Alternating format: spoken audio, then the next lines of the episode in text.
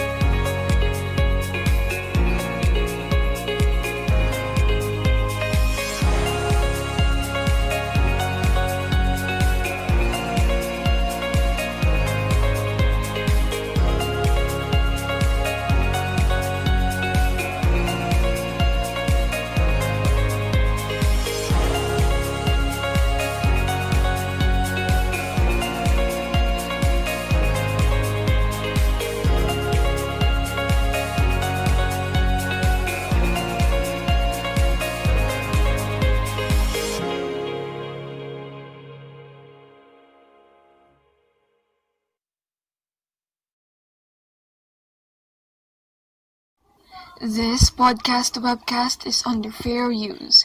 Copyright disclaimer under Section 107 of the Copyright Act 1976. Allowance is made for fair use for purposes such as criticism, commenting, news reporting, teaching, scholarship, and research. Fair use is a use permitted by copyright statute that might otherwise be infringing. Non-profit, educational, or personal use tips the balance in favor of fair use.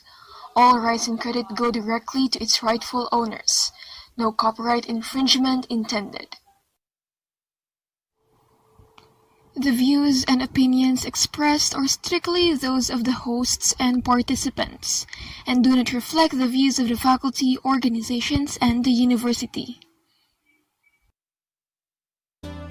Naitanong mo na ba kung bakit isang metro ang layo natin sa iba ngayong may pandemya? Pero gano'n nga ba kalayo ang isang metro? Kung hindi pa, bakit hindi mo ako samahan na lakabayin ang kwentong ito mula sa Chikiting Stories na pinamagata ang isang metro? Tara na sa panibagong episode ng Usapang Elite na tatalakay sa science literature.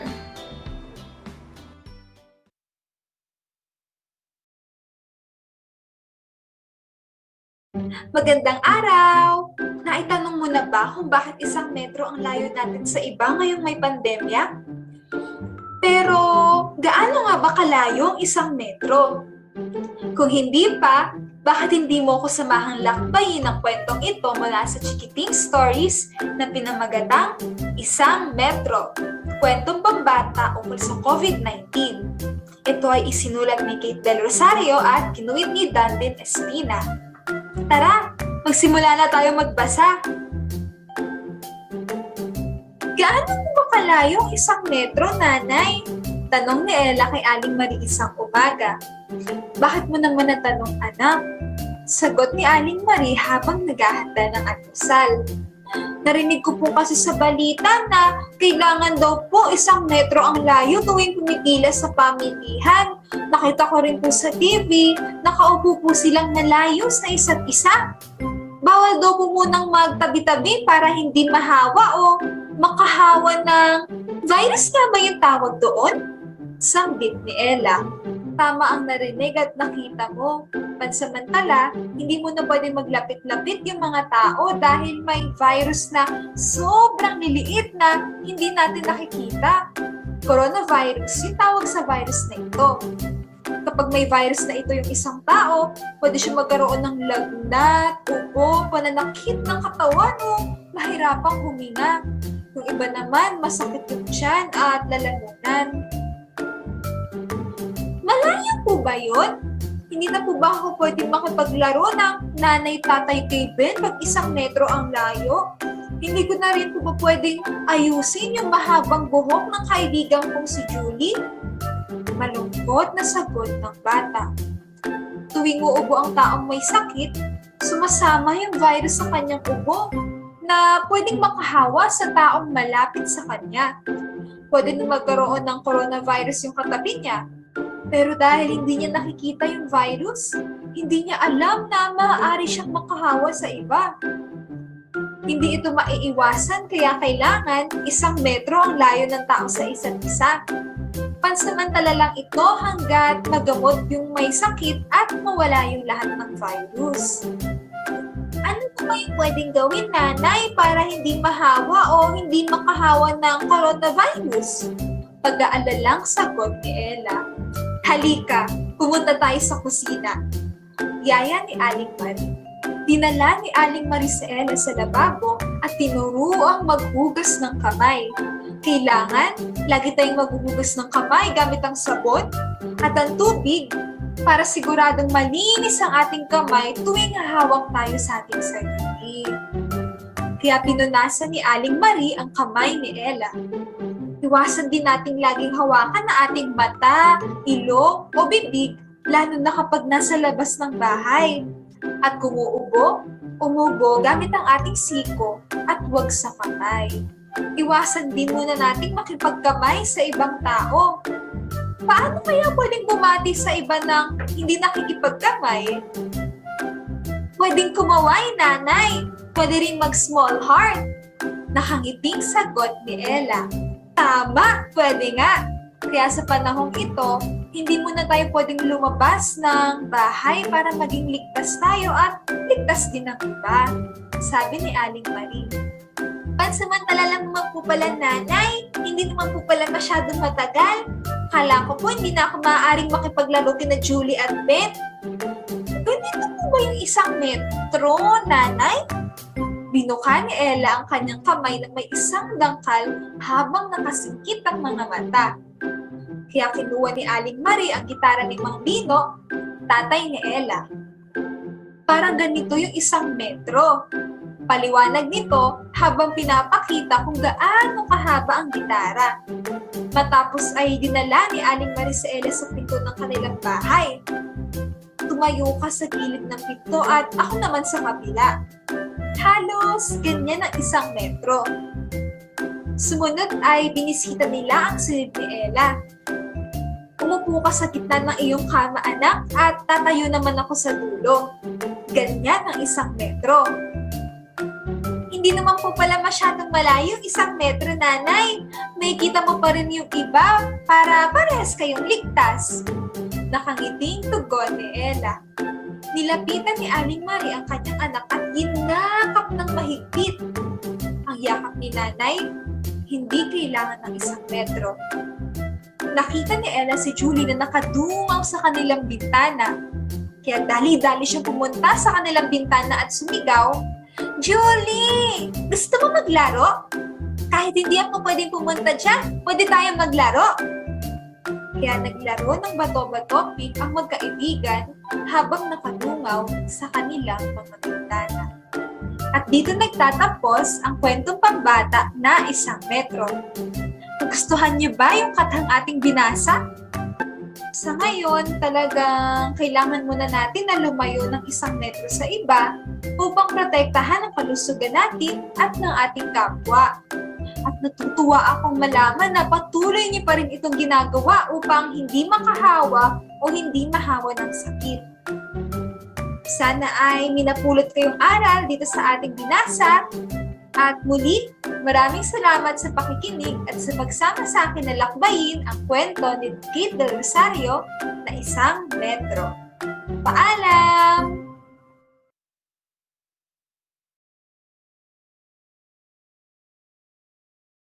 Magandang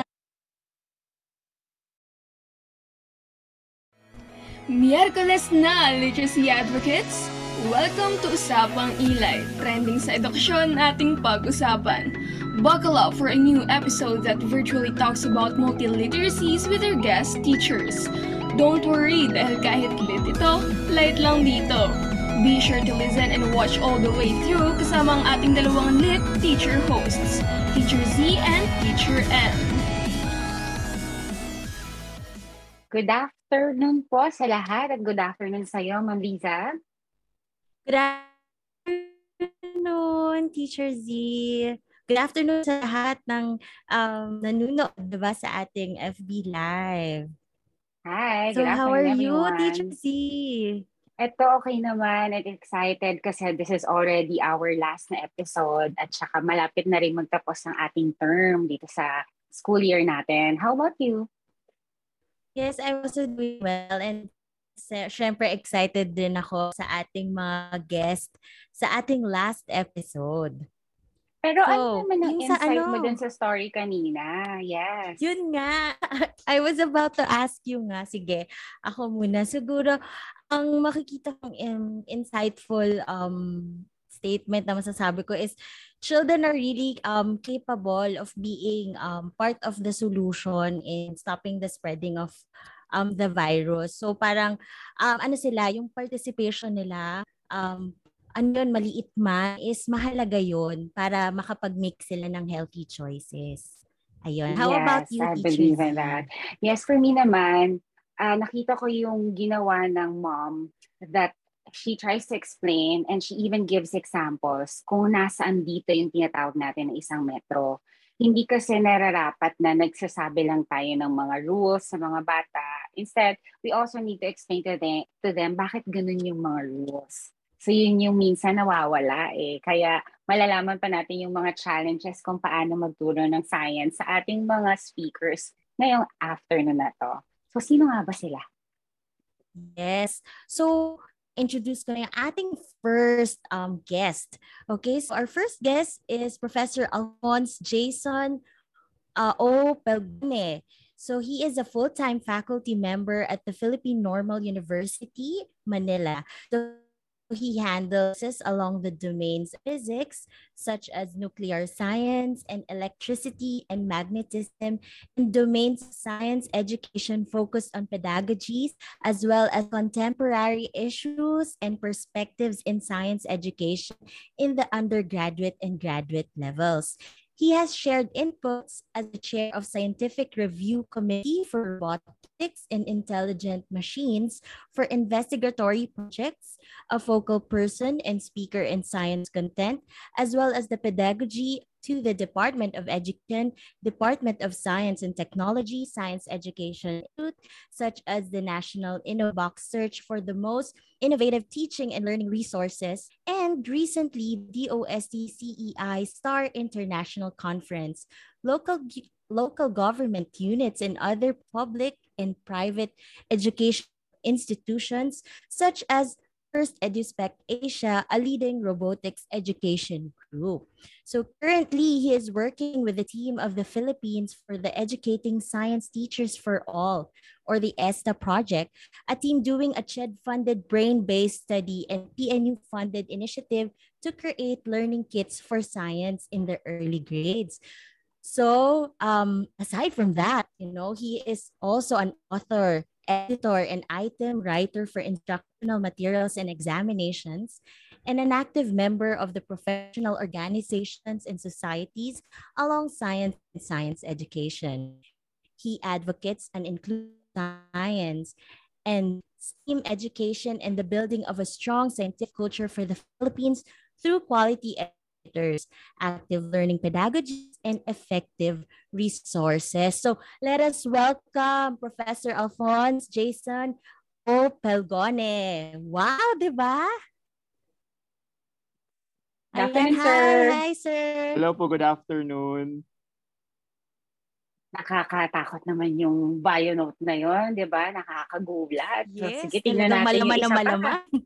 Yes. Alright. Okay, so here we go. Uh, we have our next speaker in the name of Dr. Brian M. Limson. Si Doc Bry holds the rank of Assistant Professor for under Faculty of Science, Technology, and Mathematics at the Philippine Normal University. He handles the following subjects human anatomy and physiology, bioethics, microbiology, community preparedness and disaster mitigation, science, technology, and society, student understanding in metacognition and learning science, and general biology. He was appointed as a Science Technology Society Center head of school year 2015 to 16, and after which was appointed as a Science Resource, Resource Center coordinator from school year 2016 to 2018. So he has received institutional awards from the Philippine Normal University, Outstanding Faculty Students' Choice Award in Biology, and a finalist in the PNU Outstanding Teacher Award. He also gives a board licensure examination for professional teachers, reviews in human anatomy and physiology and microbiology. Likewise, he has co-authored several published researches in breast cancer, respiratory diseases, and biokit teaching materials. At the moment, he is pursuing his PhD in educational psychology degree at DLSU Manila, completed his academic units, and passed the comprehensive exam. Likewise, he also completed his undergraduate degree in DS Biology at De La Salle, Manila. Um, he graduated with a degree of Doctor of Medicine from De La Salle Health Sciences Institute and also earned a certificate in teaching at the PNU. He also received a certificate in management psychology from De La Salle College of St. Benilde, disaster risk management from the Philippine Red Cross, and training on ethics in health research from the Philippine Health Research Ethics Board. Moreover, he has given talks and seminars on academic wellness and flexible learning. He has also presented several papers on the teaching of disaster risk reduction management and cognitive memory.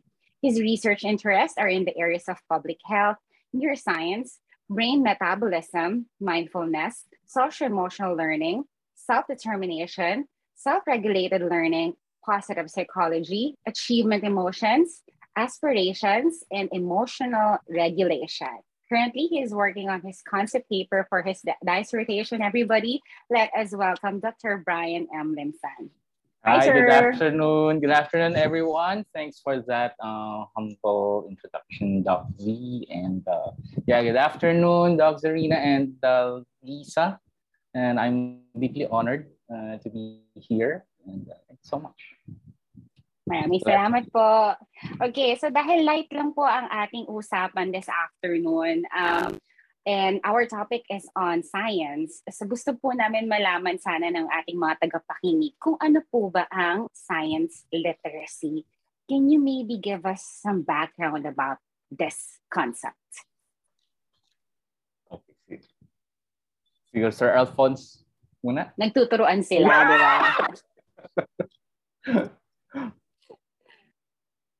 Ah, hello po, magandang hapon. So, dahil tayo ay mga taga-science and usapang light lang naman ano, sabi nila Mm. ma'am. Yes. Pero siguro- naman. Siguro susugan na lang natin kasi if if we read through a lot of, you know, resources, uh, references, no, we, we will see different definitions, no.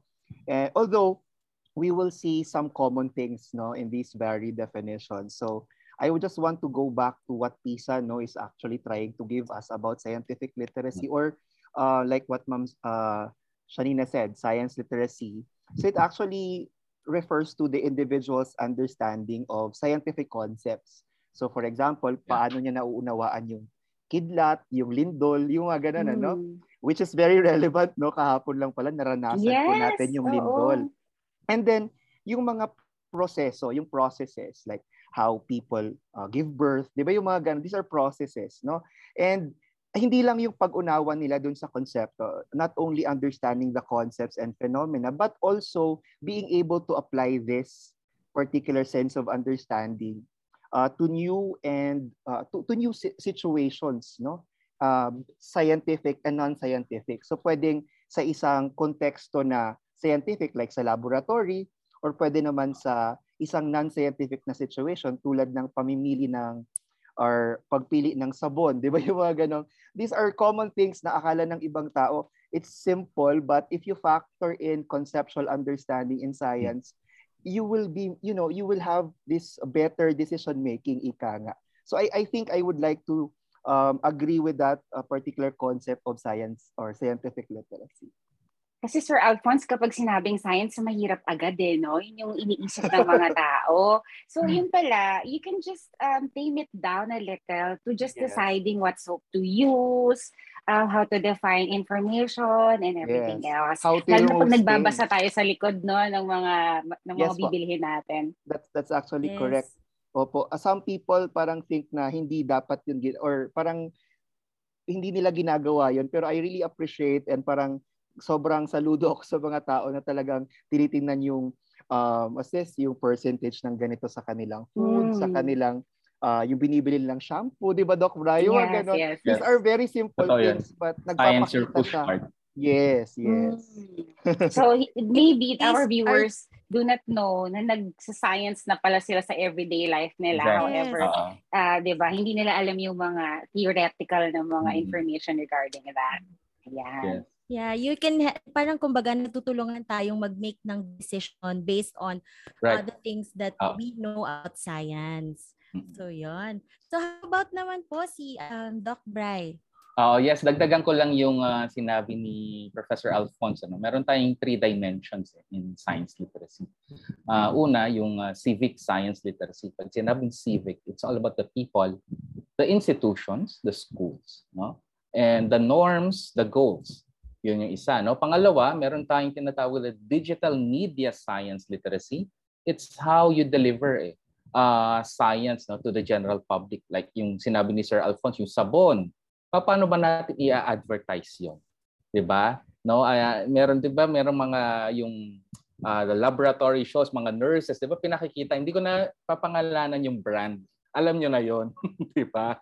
Okay, so dalawa dalawa 'yon eh, isang starts with the letter S, dalawang brands 'yon, pero Mhm. they use science, no? Isa pa yung yung yung toothpaste, 'di ba? o yung Philippine Dental Association recommends blah blah blah may ganon and yung biogesic no ay, ay sorry paracetamol okay and then yung yung huli yung huling dimension sorry po paracetamol pala ang generic no yung huling dimension is cognitive science literacy so Mm. naalala ko yung pinakita kanina no? Ano nga ba yung isang metro? No? Di ba? Ito yun eh cognitive science literacy no? How can we kumbaga how, how can we put uh, theory into practice? No? Sabi ko nga kay Sir Alphonse no? Yung yung ESTA no? Educating science no? For all teachers no? It is the way the truth and the life which is true because we apply it based from our informed choices based from our volition and uh, applying our informed choices decision making process no it all comes from empirical evidences Yes. so yun So that is So science. sa madaling sabi po, science literacy is an application of the theories po na natututunan natin or maybe for some nauuna ang application rather than learning some of those Ah. theories most especially if hindi masyadong nakapasok sa academe sa kanilang life span Oh. ano po. Sige. So um actually tapos na po yung unang tanong namin kasi tatlo lang naman yung, yung tanong namin. Eh, napakagagaling ng mga speakers natin. So, tinapos na agad nila. So, Ma'am Lisa, ano po ba yung second question natin? Ayan, para sa ating second question. How do I develop science literacy among learners? So, magtuturoan na naman po yan. ang una? Sige ako na lang. All right, Okay, ako okay. kasi I, I'm looking, you know, I- I'm looking in the, you know, the, the context of Jan J's uh, uh, yung kanyang pre-operational theory, uh, Mhm. developmental theory, pre-operational theory, yung uh, uh, formal operational and concrete operational. So, ang ibig sabihin nito, saan ba nanggagaling ang learners? Let's say for example, toddler. Pre-operational yan eh. No? So how can we how can we uh, inject science ano? So bigyan ko kayo ng isang example which is of course science and and ito dito natin nakikita yung motor, ano, yung movements ng bata eh, and yung thinking process ano. Yung sa toddler, bigyan mo ng blocks of Legos. Lego Mhm. blocks. Walang instructions. 'Di ba? Ah, Nakaka-build ng bata ng ano, building, bahay, kotse no? So so it is mo, yung, yung kanyang sensory perception no? So na kumbaga na na-apply niya is from the motor skills no? so it is cerebral. And then using the the, the optic nerves no? The sense of sight. Okay? So in in you know if if, if you're going to to to summarize it yung, yung lego blocks at na, na nabuo ng bata no? If you're going to apply cognitive science literacy metacognition yun eh No, it is thinking by thinking. No? Okay, so yes, do- doon pa lang makikita mo na, uy, nakabuo ng bahay, nakabuo ng ng kotse, di ba? And then we praise and may feedback, anak, ang galing mo naman. Kanino ka ba nagmana? Sa tatay, sa nanay, 'di ba? So 'yon. Pangalawa, yung yung yung uh, yung uh, concrete operational. It's this is very crucial kasi ang according to Jean Piaget, ano, 6 to 12 years old, very crucial 'yan, formal operational 'yan eh ng ng ng, ng bata, ano. So this one is where they you know they're garnered they, their thoughts, no? How how do they feel about the world, no? And uh, dito kailangan yung masusing teacher support, parental support, and peer support. Okay, so Diyan natin i-base rin yung ating, ano ba, gumawa tayo ng lesson plan, yung mga topics covered. I-base natin doon. No? Saan ba nanggagaling? No? Uh, yung, yung pagka sinabi nating uh, yung concrete operational. Ano? So yung how, how, how does the child make sense about the world? And sa ating mga teachers naman, how do we, how do we make sense of our learners' performance? Paano ba sila mag-isip? Okay? And, and you know, pagdating naman sa you know sa formal operational, eh, di ba? Yung uh, ah, sa, sa yes, no? So concrete operational pagdating sa formal operational, yung 6 to 12 formative years 'yon, 'di ba? Mm-hmm. So pagdating sa yung yung uh, beyond 12 years old, 'di ba? Yun ay yung yung tinatawag nating uh, formal operational. Dito na dito na huhubog yung yung orality, no? Yung yung abstract reasoning ng bata, no? and they tend to ask even more no and and they just don't acquire information they question it no? so you have to they have to we have to teach them how to think no and for me this one is where the philosophy of science uh, comes in. Like for instance the the epistemological no? L- learning by learning ano? Yung una yun eh. And then pangalawa yung metaphysical. Metaphysical is the tangible world eh. Paano ba sila natututo? In the real world situation, dagdagan natin, and in the real mess situation, how do they handle things? How do they feel, they think, and behave? No? Yung pangatlo, yung pangatlo is aesthetics. No? The art. No? May art sa science. It's the art of questioning. The beauty of appreciation, appreciating things. The beauty of health. The beauty of structure. No? the beauty of living things, the beauty of physical science. Okay, so yes, for me ha, doon dapat tayo manggagaling so that we can we can put proper framing and perspective on how to on how to teach no science in an effective and an uh, efficient way. Pag sinabing effective, ano ba yung desired outcome? Pag sinabing efficient, it is it is more economical, 'di ba? So kagaya kanina, maganda 'yun eh, yung isang metro, no? Mm-hmm. Doon nakikita lahat 'yon, 'di ba? And 'di ba sa mga anchored yun sa mga bata, eh, 'di ba? So yun. So that's a good example. So yun, yeah. yun, yun yeah, that, that's my take on this one. So, level ka din sa bata. Yes, exactly. Yes. Tsaka siguro may mga parents who will be watching, no? So yung parang suggestion rin ni ni Doc Brian na we provide open-ended learning materials such as blocks. Kasi 'di ba, at least yung bata um kumbaga um nasa sa kanila kung ano yung gagawin nila doon sa yeah. sa sa material na yun and it starts from already that curiosity na para mas right. lalo pa silang um ma-engage no into science yes, and, and yeah, that that word engage very important. Yeah and and also no I would like to highlight also yung what Doc Bryce said na yung stages of cognitive development ni Piaget so para sa mga parents din siguro um, di ba gustong matuto like how are we going to really expose um, children to love science, di ba? So, pwede, pwede na nating maging basis agad yon yung Piaget. So, oh. yun, yun po. Yes, so thank you po. So, how about si Sir, si Professor Alphonse? Ayan, hello po. I was writing a while ago, no? Syempre para susuportahan natin yung ano, yung sinabi ni Doc Bry. Um nung, nung nakita ko yung tanong when I saw the question, it's basically focus sa science do call that? Scientifically literate learners, no? Yung yung cons- yung construct kasi na naka-anchor ay nakatutok na siya sa learners, no? So eventually I would like to parang look into it as a, a formal construct, no? Parang kasi in in the formal educational structure.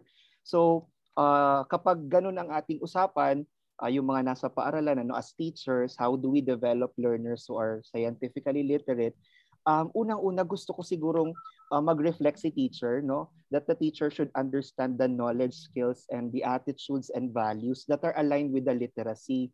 So parang, kasi syempre, if you would like to develop something from them, you you should understand those things first. Like in, in terms of content, kaya may binabanggit si Doc Pray kanina yung parang focus on basic content, no, basic understanding of things, no. And eventually yung skills, yung sinasabi na may kayang gawin yung bata given problems like sa Lego blocks or something like that no? And then yung attitudes kasi scientific literacy isn't just knowing something eh. It's being able to persevere no? It's being able to critically think about things no? It's about uh, intellectual honesty. It's about um asking a lot of questions. No ang, ang hindi siya uh, yung sinasabi ni Om Shanina kanina na parang pag science mahirap kasi more often than not, people look at it as something or the, the content that we need to know, like the, the scientific name, for example, of something or the formula or the equation. But it's not just that, eh. it's beyond that. And I think that's what a lot of people miss. Yung, mm. yung beyond, no? Kasi yun yung mahalaga eh. So, kung nasa formal uh, structure tayo ng edukasyon, I, I would advise siguro the teachers to to focus on the first basically instruction, yung conceptual understanding. So meron akong tatlong ano, I, I, and then A. So bali tatlong letters lang. So the second is immersion. Uh, kung may conceptual understanding ka in instruction, yung immersion has to be situational. So, di ba? Mm-hmm. Mahalagang mahalaga 'yon kasi uh, science isn't uh, looking at drawings talaga eh, 'di ba? Science is doing and experiencing things. And then yung final uh, letter, yung A, I, I believe that should be action. Kasi whatever we're able to teach them and allow them to experience should be something that they can do eventually. So, for example, we're asking them to to build, no, we're asking them to to be able to identify and then create yung mga ganong stuff. And then um, kanina uh, while I was writing, I I uh, parang na, naisip ko na if we want to develop learners who are scientifically literate, ultimately, ito, pananaw ko lang po, no, personal belief, that achieving a certain sense of literacy is a self-decision. So parang in science mm. kasi, we do not indoctrinate people. Eh. We are letting them uh, experience Explore. or be immersed in experiences. And at the end of the day, when they acquired a certain literacy, that's their decision. Eh. They have to decide which are the truths and which are the hindi truths, ikaka ano, mm-hmm. parang ganun 'yon. And then um, if naman mas malawak yung konsepto beyond the formal education, I think we should engage many people. Yung yung sinasabi na sana mawala yung mahirap kasi yan eh, yung it's difficult, parang ganun. And then naniniwala ako na dapat teachers should be able to democratize science. Yung and then yun, uh, and dapat tayo din as teachers, babalik ko ulit sa teachers, dapat mahigpit tayo sa checkpoints. Yung assessments ba? Kasi we really want to develop uh, literacy and we want to see the this literacy later on, no? Dapat mahigpit tayo, hindi lang sa kanila, sa atin din. Yung checkpoint din natin sa sarili. So yung reflective teaching no ni teacher as a science teacher, parang gano'n. Sige po, yun lang muna. oh, may dadagdag ako sa kay Sinab. Ay, pwede ba mag mag mag uh, Go mag, po. Okay, meron lang meron akong three eyes din, Sir Alphonse. Dadagdagan ko lang yung yung sinabi mo. Intellect. Mm-hmm. Okay, so so we need intellect, no? Uh, and uh, lagi ko to sinasabi ano, it, it's uh, sa mga teachers, students, learners, stakeholders sa ating lahat, citizen of the world globally, it is, you know, it is an obligation to be intelligent. Mm-hmm. And what goes along with it is morality.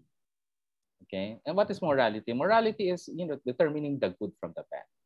Okay? So, bakit ba natin pinag-uusapan ito? Pinag-uusapan natin ito, it's because uh, it's for the greater good, for the greatest number. Okay? So, we want to be literate, we want to be scientifically literate to empower us to empower us to do the good and you know it it, it enables us to act okay so that is intellect no so pangalawa it gives us a Pangalawang I, it gives us a certain level of introspection. Introspection na we ask ourselves, how am I? How do I view about the world? What, are my actions? Tama ba ito? Sense of, you know, uh, being reflective, is uh, having a sense of introspection. At pangatlong I is being inquisitive. Because we are given this, you know, informed choices, no? So therefore, no, we, you know, we, we apply certain values, no? Ano ba 'tong mga values na to? Uh, you know, in, in the world of ethics and morality, isa lang naman ang gusto natin. It's it's for the good. Okay? So so so being inquisitive, no, we apply, no? Is there the, the value of justice, the value of fortitude, Okay, the value of uh, temperance. Temperance is yung uh, hindi sobra, hindi kulang. No? And uh, we also have the value of patience, being patient. No? In what is there to know? Okay, why do we have to know this? No, and how do how, how do we do? No, how do we do some you know certain acts?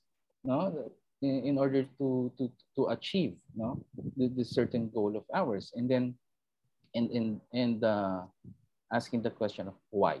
Bakit ba kailangan natin? So yun lang si si si Professor Alphonse may dalawang I at A, ako tatlong I. Kaya nga labanan ng letters natin. eh. Yes. okay. Labanan Pagsama-samahin natin yan. Oo. Um, ang, ang hugot ko dito sa mga responses ng mga speakers is that simula ng week 1 ng e-light, ng usaping e-light, ma- na mapapunta tayo sa digital literacy, social literacy, nanggaling na kami sa media literacy, financial literacy, ang laging sagot on how you develop things is to know your content. Is to know it. Minsan tinatanong ko yung mga speakers, eh, paano ko pag ayaw nilang pag-aralan yung mga gantong klase ng things? For example, sa financial literacy, when people are not open to learning these things, ganyan. So, paano kaya sa science din? Eh, nasagot din to ni Sir Brian tsaka ni Sir Alphonse. So, sabi nila, alamin nyo. Kasi it is your responsibility as teachers to know these things. Because eventually, if you do not know your content, then hindi mo siya matuturo sa mga estudyante mo at papunta sa introspection at papunta sa knowing the morality is mahihirapan na tayo. I think the reason why they they they perceive science as a difficult subject is because uh, yung highly cognitive na mga kabisaduhan ng mga panahon ng elementary tayo eh, 'di ba? So I think that's one of the difficulties and siguro kay gaya ng sinabi ni Sir Alphonse, kailangan na nating baguhin kung paano talaga tinuturo ang science kasi it's uh-huh. really more than just memorizing all of those chemical tables and everything else, di po ba? Sige, kaya nga meron po kaming pinakahuling tanong actually. Miss Z, may dadagdag lang ako. Yes, so, go ahead po. Siguro yung, ano ba yung mastery of content? Siguro, mm-hmm. kasi dapat natin alisin, ano, yung, ah, mahirap ang science. Kasi yes. memory. Alisin natin yon Ang tawag mm-hmm. doon fixed mindset eh. Dapat meron tayong growth mindset. Ang growth Ayun. mindset, no? So, paano ko ba, how can I make science more uh, interesting fun. or fun, 'di ba? Mm-hmm. And how and and dapat dapat ang laging growth mindset natin is we are supposed to be intrinsically motivated. Yes. Oh, intrinsic motivation ang tinatawag. And if if I may, you know, so meron tayong neurotransmitter called dopamine. Itong dopamine ito yung yung yung needs, wants and goals natin. Dapat natin i-amplify 'yon. Meron tayo noon. No? So it's it's a matter of decision making process. It's a matter of choice. Whatever discipline that maybe it could be finance, it could be art, it could be math. Yes. Pagganahin natin ang ano ba, the term we have to biologize our life. Wow. Oh, Biologize our life. Yeah, But Brian, pwede natin yun sabihin sa mga teachers or Alphonse that it's your responsibility to learn these information, di ba? Oh. Paano kapag parents na po ang kaharap natin? Most especially na sila yung nagtuturo sa ating mga young ones pagdating sa ating hybrid natin na event, uh, sa ating mga programs. Paano po natin kaya sasagutin yung mga parents na we do not know these things eh. So, do not expect us to teach it to our kids. Paano naman po kaya yun? Oh. okay. Kasi ang, ang sagot ko diyan, no, dito dito papasok ang teacher support. teacher support on the part of, you know, the, the, the child, no? Sa, sa classroom, teacher support pati sa magulang. Kasi, you know, parents ask teachers. So, sometimes, no, 'di ba, ang mga parents kumukuha ng tutor 'yan. So ang tutor, ang parents magtatanong, paano ba namin i-enhance ang skills, no? So, so dito papasok yung role ni ni, ni teacher ano to to uh, to engage, no? And uh, dapat kasi, you know, going back sa sa parents ano, yung parental support dapat mahalaga 'yun, no? And and sa mga parents, so paano ba ituturo ang science ano? Always 'yan. We have to look at it, no? Me, uh, I'm I'm also a parent. And you know, when when when I teach my my daughter, no, it, it's it's always anchored no, in, in the real world situation. No? Mm. In the real world and real mess. No? Ano bang nangyayari? Like for instance, pagdating sa health, bakit ba kailangan natin magpabakuna? Bakit kailangan natin maligo? Bakit kailangan natin pag nahiwa, kailangan natin i-wash ang mm. So it's it's for me it's it's from a pragmatic point of view, eh, no? So in the in dito papasok rin yung ano eh, you just don't swallow the information, you have to ask questions, no? Kaya nga isa pa no yung halimbawa yung parental support, dito rin papasok ang individual differences. Eh. Kasi minsan, 'di ba, na, halimbawa lang naturuan na natin ng magulang kung paano ituturo ang science, kung paano maging scientifically literate.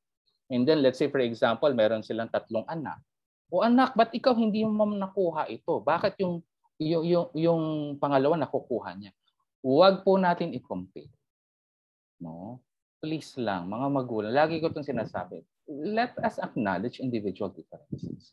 And uh, iba-iba yan, no? Ma- si mami, halimbawa, yung panganay ninyo, kamusta ba ang pagbubuntis nyo sa panganay ninyo? Iba ang pagbubuntis sa panganay ninyo sa pangalawa. Pwedeng sa sa panganay ninyo healthy, very optimistic ang outcome, no? Walang stress, no? Yung sa pangalawa, no? baka baka you're overworked, no? Laging puyat. So may effect yun sa bata. And and prior to pregnancy, meron tayong tinatawag na epigenetics. No? At dito papasok yung nature and nurture. Magkasama lagi yung nature sa genes. No? Pag sinabing nurture, may effect ang kinakain natin, ang pagtulog natin, how we feel, how we behave, and you know, how we act.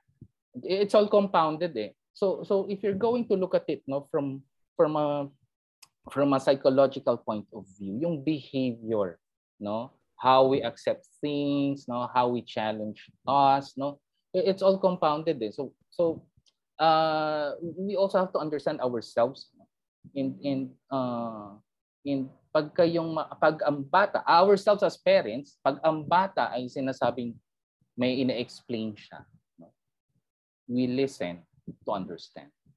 We do not listen to respond. Pakinggan nyo. Kaya nga, explain. Eh, di? So, maraming factors yan eh. And, you know, ang mahirap dito, kapag ka ang magulang ay uh, yung kanyang background din, paano siya pinalaki, ay medyo may problema.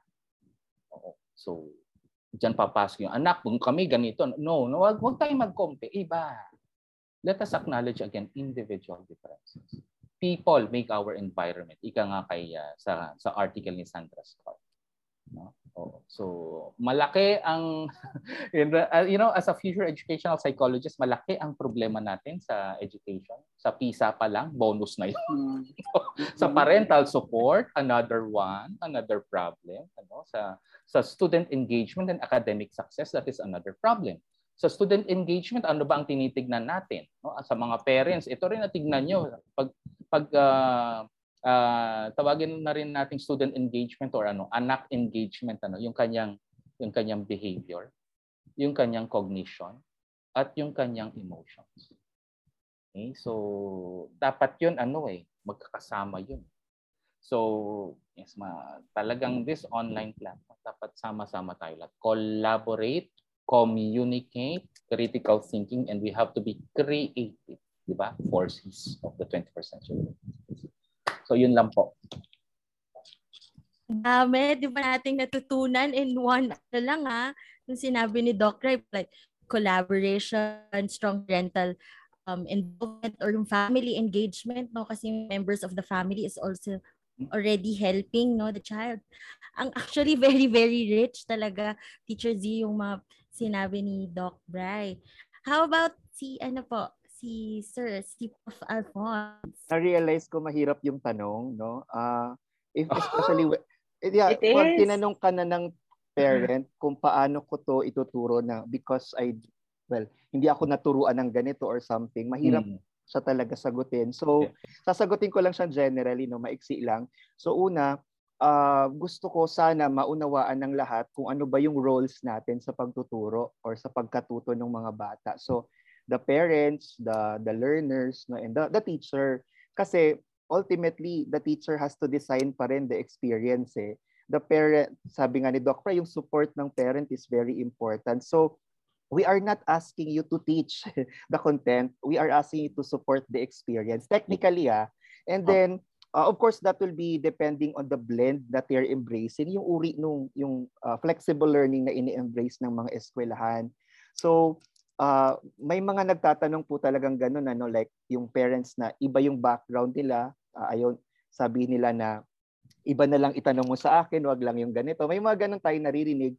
Pero hopefully we get to understand the roles nga. So, pangalawa siguro na para maiwasan po natin yun kasi sabi nga 'di ba we are all in this together and we can only move forward if we help each other yung yung ano I think the learner um how do you say it uh, siguro learner friendly materials and then parent friendly materials also Mm. na pag ginamit yon uh, for example for home based learning the parent who's supporting the experience kaya niyang um, ma- mabigyan ng appropriate support yung bata. So not necessarily siya yung magsasabi na anak ito yung electrolytes, ito yung mga Yeah. ganyan ganyan. But because of the the lear- learner friendly materials and parent friendly materials, kayang-kaya nilang ma-experience yung experience. Okay? And then ano pa ba sinulat ko dito? An- naniniwala ako na ano, dapat wag tayo masyado magtanong na bakit dapat ituro ko ito. Dapat we are all learners. Parang ganun siguro yung Yeah. mindset, no? Kahit you're already a parent, you are still learning eh. We learn a lot of things. Baka nga mas maging mas excited pa tayo sa pagkatuto, no? Kesa sa ating mga anak, no? Malay natin. Oo. And then, yun nga, siguro overall, yung yung school din na pinanggagalingan ng bata, yung support din nila dun sa particular na interrelationship na yon. Oo, siguro Oo. dapat malakas din talaga. Ayun. So yun lang. yun lang Pero idadagdag Yun lang ba? yan? Ang dami mo eh. Pero idadagdag. Ito sa mga Okay ano. Sa mga teachers, sa mga parents, no? Sa sa mga stakeholders of the school. Ano tayo eh, we are uh, frontliners tayo eh. No? So so you know as a medical doctor, ganito 'yan eh. When you are faced in the emergency room with a patient who has difficulty of breathing, kulay asul na, anong gagawin mo bilang doktor? Minimize the complication, simplify the problem. Administer oxygen, establish the airway, the breathing, and the circulation. Okay? Simple. Because you want to amplify the quality of life. Sa teaching, ganun din naman eh. Sa mga teachers, sa parents, let, you know, let us not complicate things. Complex na nga ang problem. Gagawin pa natin complicated. Let's make learning fun. Okay? So ganun it, it's it's the same, no? So we are, you know, that that's the it can be equated to simply the simplification of learning. Mhm. Okay? Making learning fun, no? In, in, you know, in the in the context of disaster risk reduction management, lagi nilang sinasabi, uh, alleviate alleviate human suffering. Ito sa akin to, no? In the context of uh, of teaching and learning, let us alleviate cognitive suffering. Let us make learning fun. Okay? So yun lang. Yun, eh, ang hilig nila magsabi ng yun lang, pero napaka-complicated. Ang hirap nilang i-apply, di ba? Nakakaloka yun eh. No? Very rich. Yes, parang boom, sabog. Ang dami Okay. kong gusto so, bakit lalo yung bato ko eh, di ba? But anyway, uh, it really takes a, a, a village to raise a child. Yun naman talaga Yes, yung sinasabi natin eh. Right. So, mapa-science literacy man yun or kahit anong literacy or values ang gusto nating i- ituro sa bata. Um, ang naisip ko lang din dyan because of some researches that special education is also doing, nagre-reklamo din si teacher eh. Tapos sinasabi nila Ah. na this time, hindi lang bata yung tinuturuan ko eh. Dalawa na silang tinuturuan ko. So, so there are really a lot of mga things that it is a possibility na hindi talaga natin anticipate na hala, ito na yung trabaho natin.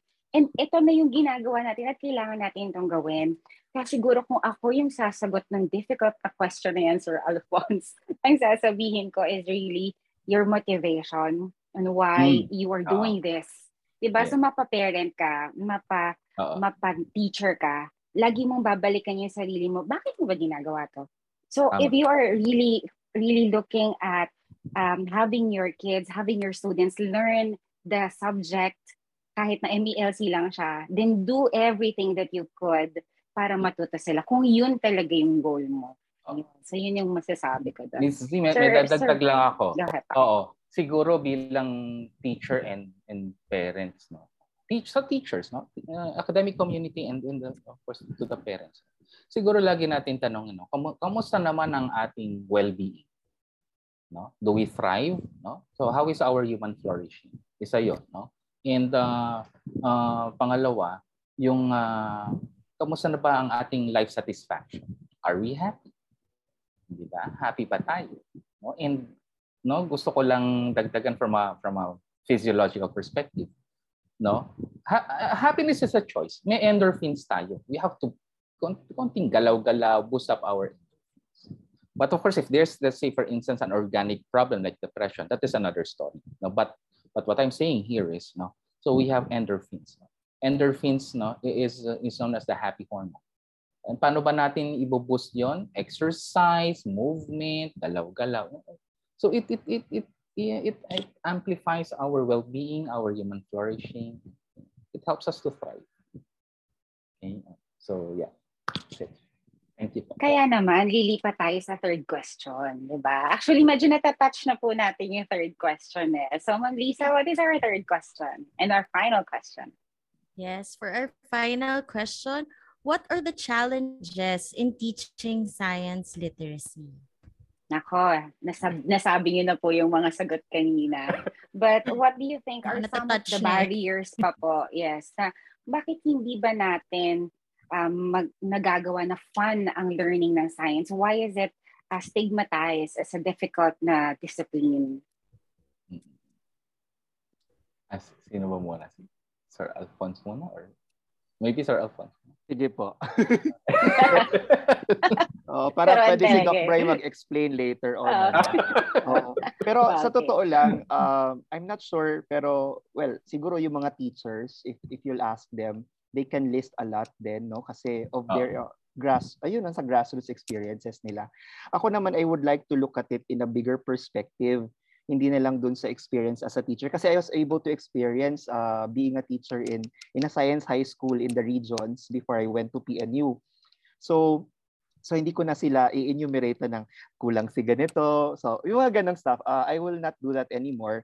Pero gusto ko siyang tingnan naman kasi literacy naman uh, um, yung background ko naman sa pagtuturo is sa science high school. So ang expectation doon hindi lang scientific literacy kasi no, we are expecting them to become STEM, STEM professionals in the future.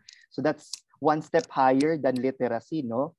So ako ang tinitingnan ko in in the Philippine context, isang isang I, I I'm not sure if I need to say this pero masakit kasi sabihin to eh as a science teacher na parang I think I I may be wrong, I hope I'm wrong that there's a weak scientific culture if ever it exists in the Philippines. So uh, like what I said, I hope I'm wrong. Oo. And um I think that's evident in the type of questions that we ask, no? Oo. The type of choices that we make, um the type of books we read, the movies we Yeah. watch. 'Di ba? I mean, um yung mga binanggit ko, they are not scientific, no like pag nanood yung decision mo lang to to ask a question and stuff like that. Parang feeling ko uh, that's the start kasi of being scientific, 'di ba? Yung asking good questions, being inquisitive about things, being curious, and then after asking those questions, thinking of what you can do to answer them or to solve them. Parang mga ganon. I think that's going beyond. So kaya lang feeling ko, uh, hindi ko siya masyadong nararamdaman. Ano? And I want to really experience that. Kaya nga sinasabi ko lagi na that I'm an advocate of of inclusive science education because I want to experience no this scientific culture in this country. So yun, isa yun. And then I think Sir, the reason... question. Ay, sige po, sorry. Ano po yung inclusive science?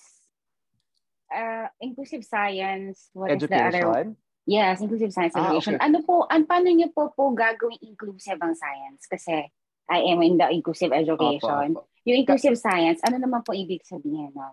Ah, actually para siyang spin-off lang siya nung inclusive education kasi 'di ba usually may Mm, mga okay, may mga konsepto pa rin na, na science is male dominated, may mga ganun tapos Ah. minsan ah, meron siyang elitist point of view, yung parang kasi usually ang nagsa-STEM professionals syempre mahal din kasi noon ano. Oo. Mm. Pero nung naging free na yung college um, education, 'di ba? Naging free na siya. So anyone can go na on, to this field. Ay, Saka sir, maraming- maisingit ko lang yung Ah, yes. problema ng Humes ngayon. The reason daw kung bakit kulang tayo ng mga enrollees sa FSTEM is because dun sa K-12, Mhm. yung mga teacher, ed- yung education ay nasa Humes. Oo. Tapos, yung diretso dun sa science is akala nga nasa medicine and everything else. The same reason na sinasabi nyo ngayon. Yes, okay. Sige, continue Pero pa. dapat na-realize din na if, for example, si yung estudyante gusto niya maging teacher na science teacher, pwede rin siya, pwede siya manggaling sa STEM, STEM track, di ba? Wala Yeah. naman nagbabawal doon. I, I'm not Yun sure nga eh, hindi mamatay-matayan, sir. Kaya ang konti ng Ayun. ating enrollee. Siguro that's one of the barriers. Ano Opo. po? Sige pa. Tapos, ano pa ba yung sinabi ko? Apart, apart from that, yung culture. So, siguro Ah. may kinalaman din, Doc Brian, no, yung parang national priorities din, ano? Part din Yes, siya. that's true. Oo. Oo, oo. At some point, no? I'm, I will not talk about Priorities anything. and uh, implementation. Oo. Saka, Oo, yung ano sir, uh, yung priorities kasi na yun gets translated in the experience of the society, no? So Yes. parang and eventually that gets appreciated. Yung yung appreciation ba ng soci- ng tao, yung Oo. appreciation yes. ng tao. And That then is another factor. uh, there's a study for for senior high na actually sikat ang STEM sa senior high. Uh, kung tutuusin lang ano, people appreciate the idea of STEM. No, and I think the pandemic made clear that really STEM is important, no. To, to be fair, to be fair, no, I'm not saying na hindi important po yung iba, no, but the pandemic also made clear that the Philippines need to invest on STEM para tayo naman sana ang gumagawa ng sarili nating vaccines. Alam mo yung mga ganun Yes. stuff. Oh, I agree. Oo. Oh, pero feeling ko the appreciation is there but some people don't want to get involved uh, with this concept of science of STEM or parang feeling ko they they appreciate they're thankful na may ganun na, na may mga applications na nagagamit natin bilang tao pero parang they don't want to get involved like 'di ba Sir, ano po ang kulang sa atin? ayan hindi ko masasagot yan Ah, Yan. Oo. Sasagutin ko yan Sasagutin mamaya. ni Doc Bray mamaya Ay. oo okay para po, oh, okay hati po. kami sa kanya Ah. mo yung kasunod Ah, sige, sige. Accountability. Accountability. Oo, correct yan. okay pa, Accountability. sige pa. Ay, ako na ba? na. tapos. Ay, okay na, tapos na po ako. Yun po yung, Ah, okay. yun lang po yung Okay. general na nakita ko, no? Pero yung grassroots experience ng teachers, I know there are a lot. So, Oo. ayun. Para kasi nang hinayang ako when you mentioned na we have appreciation. So, Yeah, mataas have. na yun eh, di ba? Oo. So, Yan, yun yan. yung usually na hinihintay natin na makuha ng bata, maki- makuha ng people in general eh. So, what, what is stopping us to go to the next step? Pero, Doc yeah. Z, yung appreciation na yun ay yung, yung idea na alam nila na It's mahalaga. important. Oo, yes. parang ganon. And Ayan, then, ganun lang. Mm-mm. ano yung kasunod? Parang nagkakaroon Yes, ng yes. stop, na, Yeah. nagkakaroon ng gap after that. Mm-mm-mm. Meron akong word dyan eh, Sir Alphonse and Doc Z and ano, ah Ma'am Lisa. Lisa. Yung, yung alam nila eh. Alam nila, ano yung kasunod? Hindi nila alam. Yung alam nila na they know it, but how to, to, to act on it, they don't know. That is what is known as ineptitude. No, yan ang problema eh, ineptitude. Alam natin, but how to act, ayun na. Problema yun. Mhm. No? Uh, the, the next one, kung in the in the medical perspective, halimbawa may COVID. COVID, 'di ba, may nahihirapan huminga. 'Di ba? Nagkakaroon ng pneumonia, 'di ba? Ang ang problema ng mga doktor doon, ABCs, airway, breathing and circulation. 'Di ba? Sa teaching, ang problema affect behavior and cognition. ABC 'yun. Okay? No? And and how do we how do we solve that one, no? Uh, number one, siguro tignan natin ang self-efficacy ng mga teachers at mga estudyante. Okay? Yung, self-efficacy is, uh, how, how can I be motivated? No? In, in order to arrive at this, uh, you know, uh, in order to teach constructively. Okay? And and uh, yung motivation na yun dapat again sasabihin ko uulitin ko dapat may intrinsic motivation eh. Dapat gusto mo yung tinuturo mo, gusto mo yung ginagawa mo. And same thing dito papasok ang teacher support and autonomy support, no? I-support the students. Autonomy support is, you know, balik tayo kay Vygotsky. 'Di ba? Kay Vygotsky yung uh, the zone of proximal development, scaffolding, no? So the, the student is not dependent on the teacher, but you know, hinahayaan ng guro na matuto ang bata. Nasa likod lang. Nasa likod lang ang teacher. And and doon pa lang no ma-enhance ma, ma mo na ang you know to have a an, a positive classroom climate di ba classroom climate that is also another another thing to consider okay pangalawa um, yung yung autonomy no I, I would like to to move into uh, Ryan and Desi's self-determination theory no? Uh, it's the basic uh, psychological needs ano? Yung yung autonomy no? Autonomy competence and relatedness. Problema yan eh. kasi yung autonomy kasi yung you have the volition no? You have the volition to do things no? and you know having the volition to do things dapat dapat competent ka. The mastery the skills no? and and if you have that you're able to relate no you're there's this sense of belongingness. Kaya kung kung yung interest na yun kulang dagdagan natin no? Dagdagan natin dapat maging autonomous tayo dapat may competence uh, there's there's competence and relatedness. And and dadagdagan ko no? Yung yung uh, kay Pekron sa academic emotions no? Uh, in Pekron's academic emotions dalawa yun eh, positive and negative. Ang positive emotion enjoyment hope and pride no? So dapat natin i-consider yon kasi pag hindi pag nawala na yung motivation and pag magiging negative yung it leads to negativity like for instance frustration, anxiety, anger, boredom. Mm-hmm.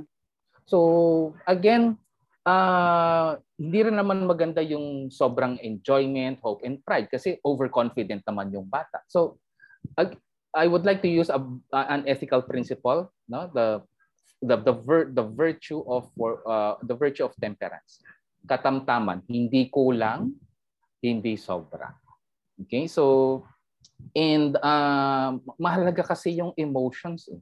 Kasi uh, others trivialize it eh, no? Yung pag emotion, emotions lang yan. Hindi, but emotions, you are, it's when a driving force. Yes, it's a driving force eh. No? Mm-hmm. Yung, yung pag sinabing mong uh, galit ako, makakapag-decision ka ba kung mm-hmm. if you're mad, if you So, so again, no? Uh, and problema rin ito sa PISA, no?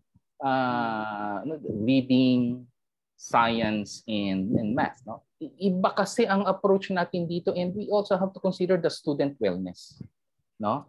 And again, dito na rin papasok yung academic success ng bata and ulitin ko na naman yung uh, student engagement. Student engagement has three variables. Ano? Yung, yung, tignan natin ang behavior ng bata when it comes to learning science. No? Ang cognitive cognitive skills ng bata when it comes to science and yung of course yung feeling, ang emotional aspect ng bata when it comes to science. Same thing din sa teacher. Is the teacher engaged? Gusto ba ng teacher yung ginagawa? It, it works both ways. No? So if, if only we have this growth mindset, no? For me, ha, this one is how I look at it. Maybe there one this one will be one. I won't I won't call it human flourishing. I will call it science flourishing. Diba?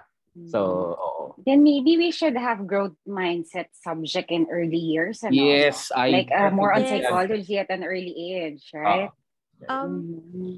ano, Teacher Z, actually sa childhood, kasi yung field ko naman, um, we, we, ano talaga, um, our teachers to foster growth mindset for young learners na talaga. Kaya nga, mm-hmm. napapasmile talaga ako pag sinamini-mention ni Doc Bray yung growth mindset. Kasi I think yun to agree na talagang we need to to foster that kasi mm-hmm. once na merong growth mindset ang individual it will not stop the person from learning more kasi nga yes. kahit nahihirapan sila like for example science concepts sometimes it can be hard but if you mm. have growth mindset parang you will push through 'di ba yung grit and growth mindset nga po na yeah. tinatawag so oh.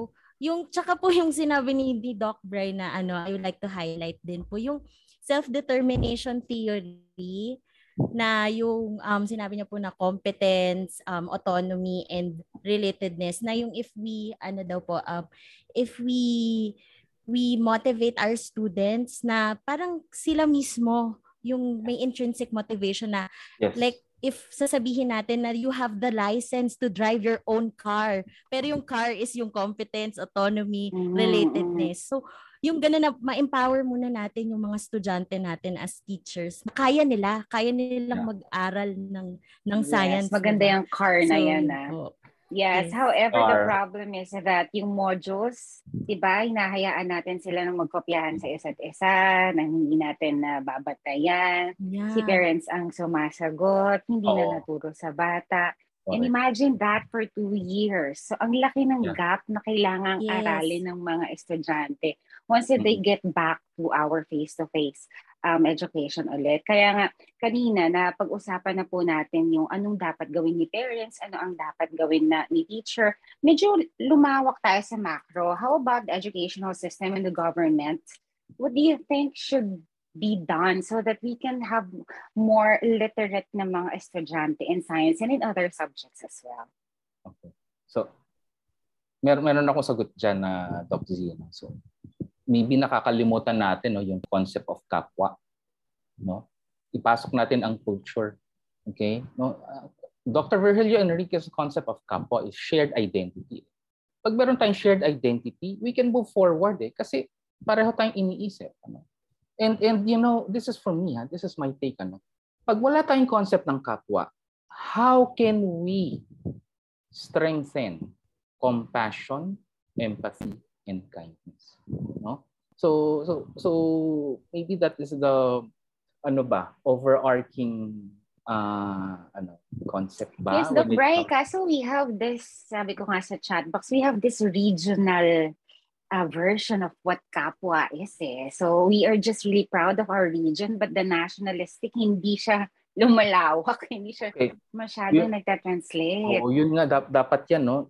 If if if it's only localized, then there is no shared identity. Shared identity is Mm. supposed to be collective. Wider. No? Mm. Yes, no. And Mm-mm. And dapat siguro meron tayong ah, ano ba, kapwa literacy. Kung meron science literacy, meron kapwa literacy.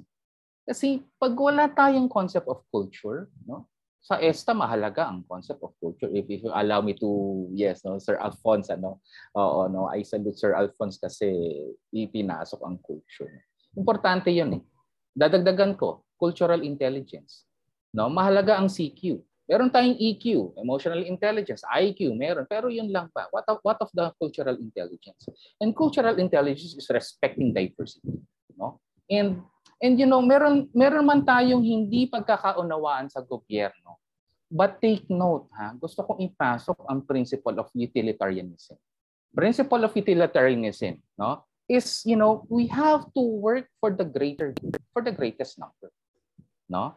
bringing the concept of kapwa, shared identity, and you know cultural intelligence. Okay, it's it's the this one are the basic things in life, but you know, ironically, no, people fail because we forget. We tend to forget to follow the basic things. Balik tayo sa basics. Like for example, itong COVID eh, di mawala-wala. Bakit? Walang walang we don't follow minimum health protocols. Physical distancing, washing of hands, wearing of masks. Yes. We really do that. Doc Really. Bray, yung baha, lagi na lang may baha. Exactly. Kung Isa tatanda pa tayo, yun. may baha pa din. Diba? Ano ba yan? Yung pagtapon lang ng basura, very Mm. basic yun. Mm. Hindi natin mag-away. Bakit? Bakit? Di ba? Okay, so yes, so it's, it starts, for me, ah, it starts with shared identity. We are, di ba nga, we heal as one, yung sinasabi. Eh, let's, let's walk the talk. No, yung heal as one. And everything will follow. Okay, so yun. Hello po, ayan. Ay, si Tatanungin Sir niyo ba si ako? So, mahirap- yes, mahirap actually, yung- yes. Mahirap yung tanong actually, no? And then, that's a good input, no? Yung kapwa concept. Ako naman, hindi yun yung iniisip ko kanina. So, yung tanong kasi is parang, ano nga ulit yung tanong, paano, no? How, no? Tama, no? Tama ba? How do we parang have this sense of literacy, no? In terms of the educational, ano, uh, landscape, parang ganun, ano?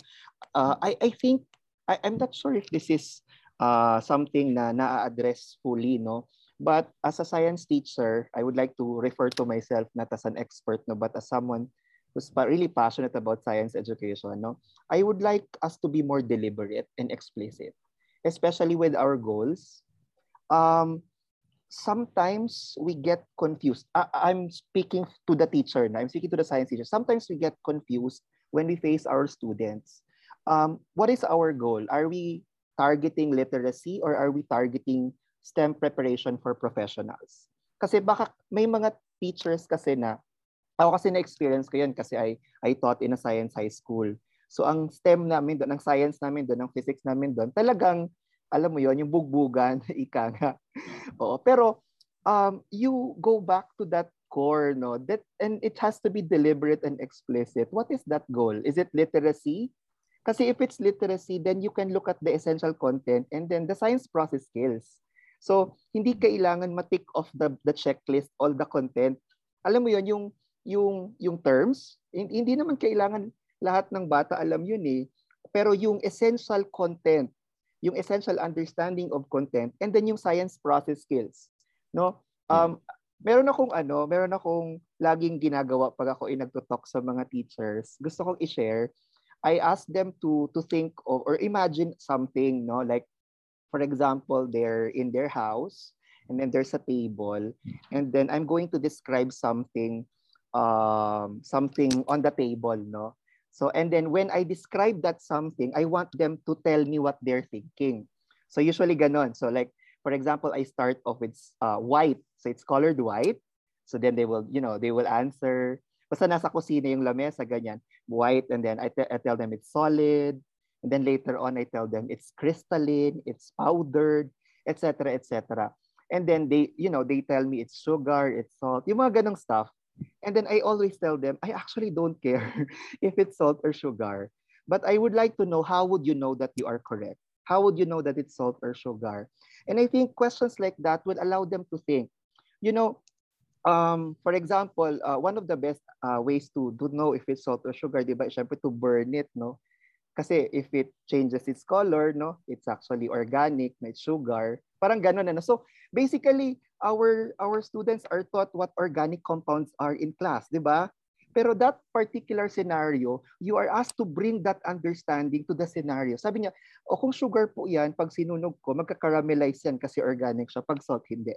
So, that that stems beyond eh, di ba? Na kasi sa eskwelahan pag tinanong mo, okay, number one, what is an organic compound? Number two, what is you know, so parang feeling ko ganoon, no? Yung dapat klarado sa atin yung ating rason kung bakit natin ito pinipiling ituro or bakit natin to pinipiling ipa-experience. Mm-hmm. So kasi kung STEM for, for professionals yan, kung maging engineer, maging ano, Di syempre, yes. bubuga ng calculus talaga dyan. Yeah. Di ba, Doc Bry? Yung mga ganong stuff. Pero it it goes back to that eh, the purpose of yeah. These things. Grabe, nang sinabi mong number one question, medyo kinabahan ako ng konti kasi parang ganun yung aking experience in the past. That's why I would say that science and math are too difficult na mga subjects. So, kailangan talagang matanggal yung ganong klase ng mga stigma. Yes. May, may, may i-add ako sa sinabi ni Sir Alphonse. Maganda yun eh. So, And, and siguro ang tanong, what is what is our high level of priority ba? No? Mm. Ito, problema na to, let's say whether it be in the government, be it in the teacher education, no? teaching and learning, science literacy, balikan natin yung kay Jacques Delors. Nakakalimutan natin ang prof. Eh, no? Learning to be, learning to know, learning to do, learning to live together. No, again, balikan basics 'yun eh. Those are the basic mm. things, no? And and meron pang isa, yung fifth pillar which is what? transformative. No? Transformative learning. Okay? So, isa 'yon ano? And and pangalawa, meron akong gustong banggitin no kay Steinberg et al, which is collective learning theory. Sa collective learning theory kasi, meron tayong tinatawag na collective attention. No? Yung yung bang when you say collective learning theory, alam dapat ng lahat. Pag sinabing scientifically literate, this is collective learning theory.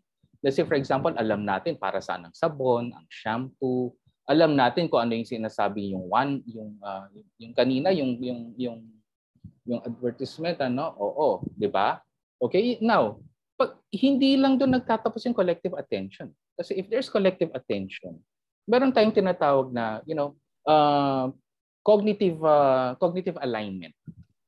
No? Pag meron tayong collective, alam natin ang problema. Okay? So solution na natin. Yung solution na yun, cognitive alignment. At pag merong cognitive alignment, diyan papasok ang social cohesion. Social cohesion, belongingness, relatedness, di ba? And it does not end there. Pag meron na tayong social cohesion, what is the end product? Cognitive collaboration. Because we know, we know all. No? So, sa tingin ko, yan ang dapat solusyonan. And we also have to look at, no, uh, we also have to look at the Philippine profession, professional standards for teachers. Yes. Oo, no? So, we have, kung ako yan, no? lagyan natin ng collective learning theory ang TPST. Lagyan natin ng collective learning theory ang institutions, ang government, ang DepEd, ang CHED. And tignan ko lang kung hindi tayo mag-prosper. No? Oo. And everything comes in between. No? The, those theories of self-determination, self-regulation, intrinsic motivation, andyan lahat. It, it, it all comes into play and it all comes into place. No? Oo. Yes, pero sa atin sa Philippines, no, Doc Bry, yung kay Maslow, ganap na ganap na talagang damang-dama mo pa rin kasi yung pinakauna, hindi tayo makahakbang eh. Yes. That's why, that's one of the reasons din kung bakit, diba, hindi tayo Kasi fixed sa mga tayo eh. na Yung fixed steps. mindset eh. Dapat nga, Mm. dapat yung growth mindset eh. Yes, opo. Actually, ang sarap nila maging teacher. Pwede po bang pasit Oo nga, in sa eh. mga classes ninyo? Pwede, Doc pwede. Shine, na, na, Pari-invite naman kami dyan. Ay, sorry. yes, Sir Alphonse. nung binanggit mo yung yung Maslow's concept, no, I, I I remember that kasi sa STS, sa Science, Technology and Society, kasi one of the problems that we often look into is yung pollution problems natin. And um, I often tell my students that this is not um, just a scientific problem. This is not just an economic problem. It's actually a multi-sectoral problem. Yes, And then- political pa. Oo, k- talagang multi-sectoral talaga siya, no? Lahat, kumbaga may buy-in lahat Yes. sa, sa problemang ito. And then, Mm-mm. um, one one aspect kasi of, of pollution, for example, or the use of single-use plastics, uh, one one factor is really poverty, no? Because of, like the sachet culture is really poverty uh, anchored, no? Mm-mm. So, nung sinabi mo yun, totoo yun, no? Kasi if people can go beyond those levels, yung primary levels ng hierarchy of needs, then doon nila maiisip, no, I, I need to take care of my environment. Na, I need to I need to live as a better citizen of this country or whatever. I need to vote properly, mga ganong stuff. But before I go to that level, I need to satisfy myself first. Oo. You know, physiologically. Physiologic. Diba? Kasi Totoo. I cannot buy the big shampoo, no? That, that's why I buy the Yes, the sachet. sachet. Oo, and and sachet culture is actually a very well, hindi talaga siya maganda kasi yung yung yung sachets talaga, these are actually hindi na siya talaga pwedeng ayusin later on, 'di ba? Yung unlike the other plastics na um uh, mayroon pa tayong pwedeng pa- paggamitan noon ano later on. Later on. So, Mm-mm. ang hirap-hirap niya talagang isipin. Although sometimes naman uh, I binibigyan ko ng disclaimer kasi baka isipin ng mga estudyante na masyado naman siyang anti-poor, mga ganon. Pero ah, yeah, yeah, yeah. Oo, anti-poor yung sinasabi niya. Pero we get, sabi ko hindi naman ako anti-poor, pero I, I want you to realize na dapat tulungan natin silang makaangat dun sa levels na yun para sila din mismo will try to solve, will help us solve those problems. And Oo, if you parang think about it, Yeah. it's more mura kaysa bumili ka ng mga tingin. Yes, yes. Oo. Yeah, diba? So, yun yung dapat din natin mapaisip sa kanila. Yes. Naalala ko yung Actually, sinabi ni ano mm. eh. Ay, sorry.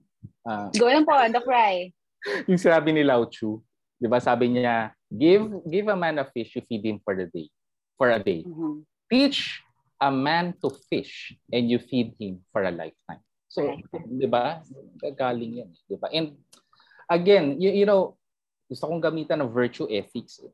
Doon pa rin eh, 'di ba? The virtue of fortitude, the courage to have the growth mindset in order to ano ba, I, I don't want to use the word change, but I know in, in science, nothing is permanent except change. But when we talk about behavior, I want to use the word improvement. Let's have some self-improvement. Diba? Ayaw ba natin, ayaw ba natin mag-improve? Diba? Yes. And of course, again, the virtue of temperance, everything has to be in moderation. Hindi kulang, hindi sobra. And the duty of justice. Yung pagtapon ba ng basura kung saan-saan, makatarungan ba yun? That's why we're experiencing, hindi nga tayo climate change ngayon, climate crisis na nga tayo. Mm-mm. So, So, it's really about becoming responsible na citizen din eh. Oo. So it's really all about that eh. Right. Na dapat talaga natuturo at an early age, tapos papasok na naman dyan si Yeah. parents, si family, si microsystem, si Oo. macrosystem and all. Kaya Mm. mahalaga yung kay Yuri Bronfenbrenner's bioecological Mm. systems theory. Hindi ko kasi natin. na, natarakan si Doc Bray. Dapat lahat ng mga theories na mga sinabi. Nakalimutan ko kasi Sir Jerry eh. Pasensya ka Sir Jerry ah. Kasi kung sinabi mo da, talaga agad sa akin, nagsabi sana ako kung sino si mga citations na pasensya ka na ha. Hindi ko nagawa ng paraan yan ha. Tapos yan, dito na tayo kay Bronfenbrenner. Okay. Grabe yung role natin no Oo. as educators no the, Mm. from from what they are are sharing to us na parang uh, we should uh, like teach our students not only to be like citizens lang na on their like small Yes, ano 'di ba yung Yes, small oo. environment but we have to be citizen of the world ganun yung pang ano natin Yes. para damay Oo nga, eh. diba? Kaya lang kasi kung babalik tayo kay Maslow, wala na. So, iisipin Oo nga. natin na ito kasi yung pinanggagalingan ng tao eh. So, bakit nila iisipin yung iba kung hindi na nga sila nakakakain, kung wala sila yung mga physiological needs. Exactly. Diba? Kaya nga, So, diba? Kaya Oo. nga ang tanong ko dito sa dalawang to eh, paano kaya tayo ah, magbibigay ng something or su- suggestion sa government? Paano kaya natin mabibigyan siya ng paraan, di ba? Kaso ang hirap nga po talaga sagutin ng tanong na yun. Yes po, Tama. Dr. Right. Ang dami kong listahan pagdating sa, ay sorry, pero marami. Oo, no? Pero anyway, so ayun, no? So kasi kaya nga 'di ba dapat 'di ba pag nagturo tayo, tan- hindi dapat information overload eh. Tanong natin, no? Uh, how can we make sense of our learners' performance? 'Di ba? How- uh, what do we do with their learnings, no? And so that paglabas nila, for example, sa mga estudyante natin, pag naging guro sila, paglabas nila, how can they face the real world situation and how can they cope with the real mess situation? And tinuturo Yes, Doc Bry, philosophy, Doc Bry. Diba? What is your philosophy? Exactly, no? So make life simple. Mm-mm. 'Di ba? Make learning fun. Life, life is maiksi lang ang buhay. No? Complicated na nga. Gawin pa ba natin complex? These are the complexities of life wherein we have to simplify it. And we have to go back to the basics. No? And let let's again, let's ano ba? Let's biologize it, let's put chemistry, let's put physics, no? and everything in between. Okay? Mm. So, yeah. Ang ganda nun. Talagang integrative talaga tayo sa afternoon na to, no, Sir Alphonse, no? Masarap po kayong maging teacher sa totoo lang. However, kailangan na po nating mag-icebreaker dahil 5.23 na. And so, ano bang icebreaker natin ngayon, Ma'am Lisa? Para naman medyo ma-relax-relax ng konti at brain cells. Okay. Oo. Tsaka, excited na I'm sure yung mga nanonood sa atin sa Facebook Live and here um, in this room for our icebreaker. So, the title of our our icebreaker is, ayan, it's fact or bluff. Ayan. So, for Okay. those who want to participate, you just put um thumbs up pag fact, tapos syempre thumbs down pag bluff. Okay, so sige. Yes. Ready na ba ang lahat? Yan, syempre kasali rin sila, sir. All right. So let's proceed to our Baka first mahirap. question. Alam niyo po to eh. Okay. First natin question is the Eiffel Tower can be 15 centimeters taller during the summer. Is it fact or bluff? Ayan, tingnan natin. Ano kaya ang Wala mga sagot? sumasagot sa chat box. Tingnan natin sa ano, chat box. Sino ang Wala pa rin soul? sa Facebook. Wala pa rin, Ang- wala pa rin. Baka naman ginugal. Joke. Expansion ba yan? ng Okay. metal? Ewan ko. Ang hirap daw, sabi ni Sir Jerry. Reveal natin ang answer. The answer is... It's a fact. Ayan. It's, Ay. it's a fact. So it says here when a substance is heated, its particles move faster and take up more space. This is known as thermal expansion. A drop in temperature, on the other hand, causes it to contract again. This effect is most noticeable in gases, but it's also it also occurs in liquids and solids such as iron. As a result, larger uh, large structures such as bridges are designed with expansion joints that allow them to expand and contract without causing damage. Wow, ngayon ko lang din nalaman yun. Meron akong Hindi ko alam comment yung dyan. thermal expansion. Hindi ko Meron akong comment dyan. Yes po. No? Oo, ganito yan eh. You know, from from a medical perspective, physiologic perspective ano, ah pag mainit, pag summer, no? Dito ko ngayon ko kasi nakita ko tong Eiffel Tower. Pag mainit, pag summer, yung ating blood vessels nagva-vasodilate, nag-expand. So same thing yung yung you know, the principle ano. Kasi nagva-vasodilate kaya tayo nagba-blush, no? Tapos pag pag malamig, kagaya niya no, this effect noticeable gases contract again. Pag malamig, our blood vessels vasoconstrict. So, Mm. yes, so, so si Gustav Eiffel lang nag nag nag, nag uh, build niya na. Pero ayun, Yes. so the Yes. concept of that. Saka mas merong ano ma'am, merong isang observation na pwedeng makita ng mga bata readily, especially if yung mga bata natin walks from their homes to school. So they can observe that yung mga kable ng kuryente, they sag during summer because of expansion. Interesting. If they're observant ah, mas Mhm. yung yung mga kable ng kuryente natin nagsasag sila during summer kasi nag-expand. Kaya pala dito sa Wow. condo sa baba, ano yung mga wires saka ganun eh. Pero ibang usapan po yung sobrang daming wires. Ah, iba pala yun. Ay, iba pa yun. Iba pala yun. Iba Oh, pala. sige. Let's have the second question. So, di ba may additional info pa? Yun nga, di ba? So ayaw talaga, sabi natin, icebreaker na hindi pa din sila pumapayag. Sige, Venus is the only planet to spin counterclockwise. It is a fact or a bluff? Reveal answer? The answer is no. Our solar system began as a swirling cloud of dust and gas that eventually collapsed into a spinning disk centered on the sun. As a result, their shared origin, all of the planets orbit the sun in the same direction and on roughly the same plane, except for Uranus and Venus. They all spin in the same direction that's counterclockwise if viewed from above. Uranus spins on its side while Venus spins uh, defiantly in the opposite direction. So the most likely cause of these planetary anomalies is a collision with a massive asteroid in the distant past. Nice. That is another uh, information na nadadagdag sa atin. So let's have the third question. Okay, for our third question, Vatican City is the smallest country in the world. So is it a fact or a bluff? Reveal answer. Ayan. So Vatican City is the world's smallest country by landmass, measuring only 0.2 square miles or nearly 120 times the size of Manhattan. Vatican City two-mile border with Italy is located on the western bank of the Tiber River. Vatican City, the official seat of the Catholic Pope since 1377 was not declared an independent state until the Lateran Treaty of 1929. Ayan. Okay. So, new knowledge fact. naman. Next question. Next. Stomach acid is strong enough to dissolve stainless steel. Is it a fact or a bluff? Okay, so tignan natin ang sagot. It is true. Food is digested in your stomach by highly corrosive hydrochloric acid with a pH of 2 to 3.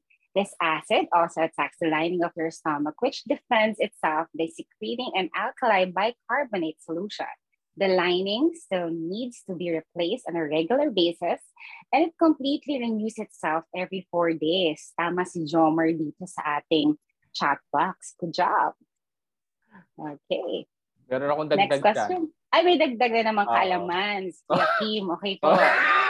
so dapat kakain, no? So so Apa. yes, three square meals a day kasi meron tayong dalawang ulcer. Meron tayong gastric ulcer at saka Mhm. duodenal ulcer, no? And uh, pag ang ulcer ay you know, you know nabutas ang ating bitok, ang ating tiyan, ano? Meron tayong stomach guarding, naninigas ang tiyan at pwede tayong magka melena. Is uh, you know the, the passage of black stools pag black stools, tawag doon melena, no? Ang ang bleeding noon nasa itaas ng ating bituka. Pag Oh. hematochezia naman, meron tayong fresh blood, no? Ibig sabihin noon ang bleeding ay nasa lower, ang tawag doon lower gastrointestinal bleeding. Kaya dapat wag magpapa With right amount, with right amounts no, Doc Bry, yung pagkain. Yes. Oo. Yes. Huwag magpapalipas ng gutom. Yes, wag magpapalipas. Oo. So yun lang po. Salamat po sa karagdagang kaalaman. Yes. Ayan, susunod. Polar bears are nearly undetectable by infrared cameras. Is it a fact or bluff? Ayan, tingnan natin. And then, answer reveal na tayo. Ayan, it's a fact. Thermal cameras detect heat loss as infrared, but polar bears are experts at heat conservation. A thick layer of bubbler under the skin keeps the bears warm. With a thick fur coat on top of that, they can withstand every, even the coldest Arctic day. Ayan. Yes, kaya pala. Okay lang sila doon. Chill lang Yes. sila doon. okay, so let's have the next question. It takes 8 minutes, 19 seconds for light to travel from the sun to the earth. As reveal. So it is correct. So the sun travels at the speed of light. Photons emitted from the sun's surface must traverse the vacuum of space to reach our eyes. Light travels at the speed of 300,000 kilometers per second in space. Even at this breakneck speed, it takes a long time to travel the 150 million kilometers between us and the sun. And eight minutes is still a long time in comparison to the five and a half hours it takes the sun's light to reach Pluto. Ang tagal, ang layo. Okay. Na ina-realize ko lang, Doc Red, tsaka ano, Sir Alphonse, ano, kasi dahil nasa inclusivity nga ako, porket daw maitim at maliit ay tinanggal daw sa pamilya ng solar system. Yun daw ang sinabi ni Pluto. Kawawa naman daw siya. Kaya naman, doon na tayo sa next slide. Ayan, Hawaii moves one um, centimeter closer to Alaska every year. Is it a fact or bluff? Sige, tingnan natin. And then, ah, it's actually a bluff. So Hawaii, Hawaii moves 7.5 centimeter closer to Alaska every year. The Earth's crust is divided into massive chunks tectonic plates. These plates are constantly moving, propelled by upper mantle currents. Hot, less dense rock rises before cooling and sinking, creating circular convention currents that act like giant conveyor belts, gradually shifting the tectonic plates above it. So Hawaii is located in the center of the Pacific Plate, which is slowly drifting northwest towards the North American Plate, eventually returning to Alaska. The speed of the plates is comparable to the rate of which our fingernails grow. Ay, ganun pala. Grabe ah. New learning again.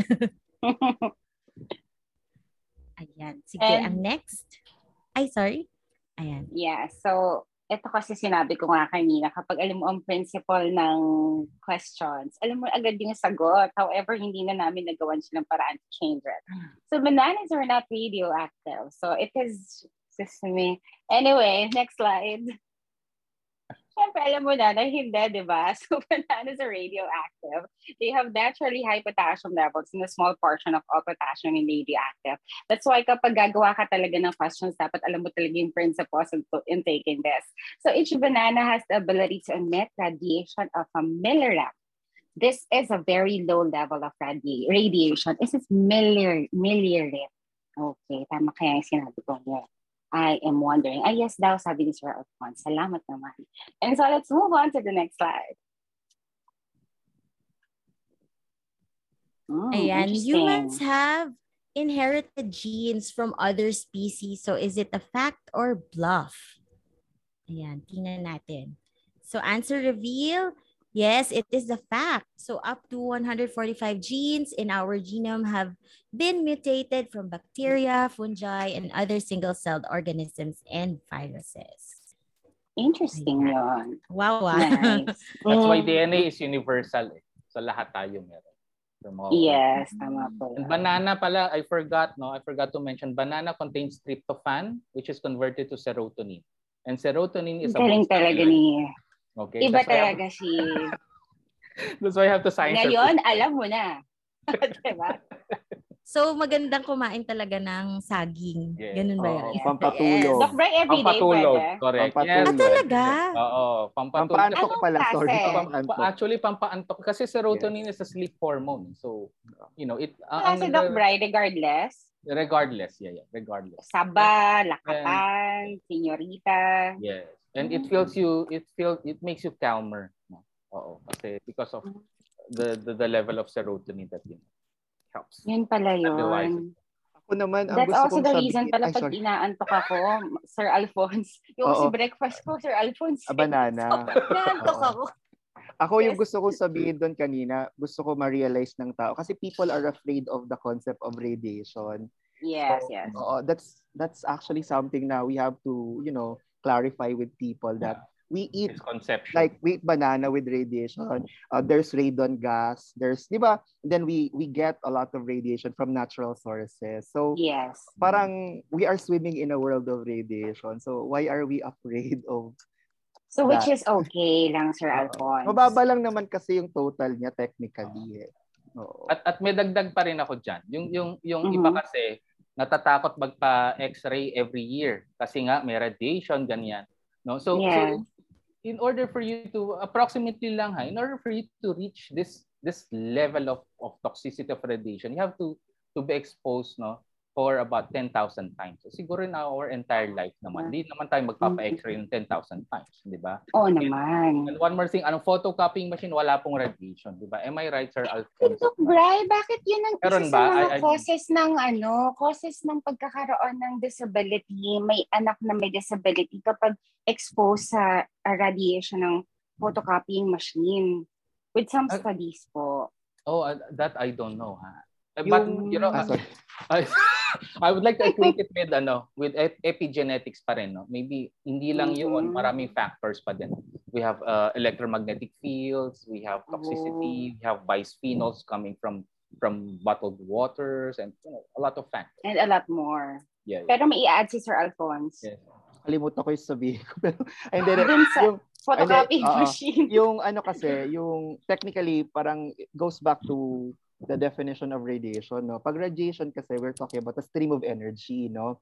So it can be different forms. It can be energy from gamma rays, X-rays, or whatever, or uh, those that are non-ionizing, no?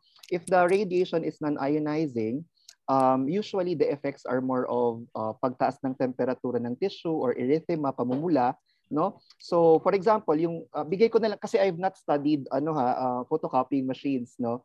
So pero yung isa sa mga pwede ko sigurong i-relate uh, to provide the the base, no, the content base is when you use cell phones, no?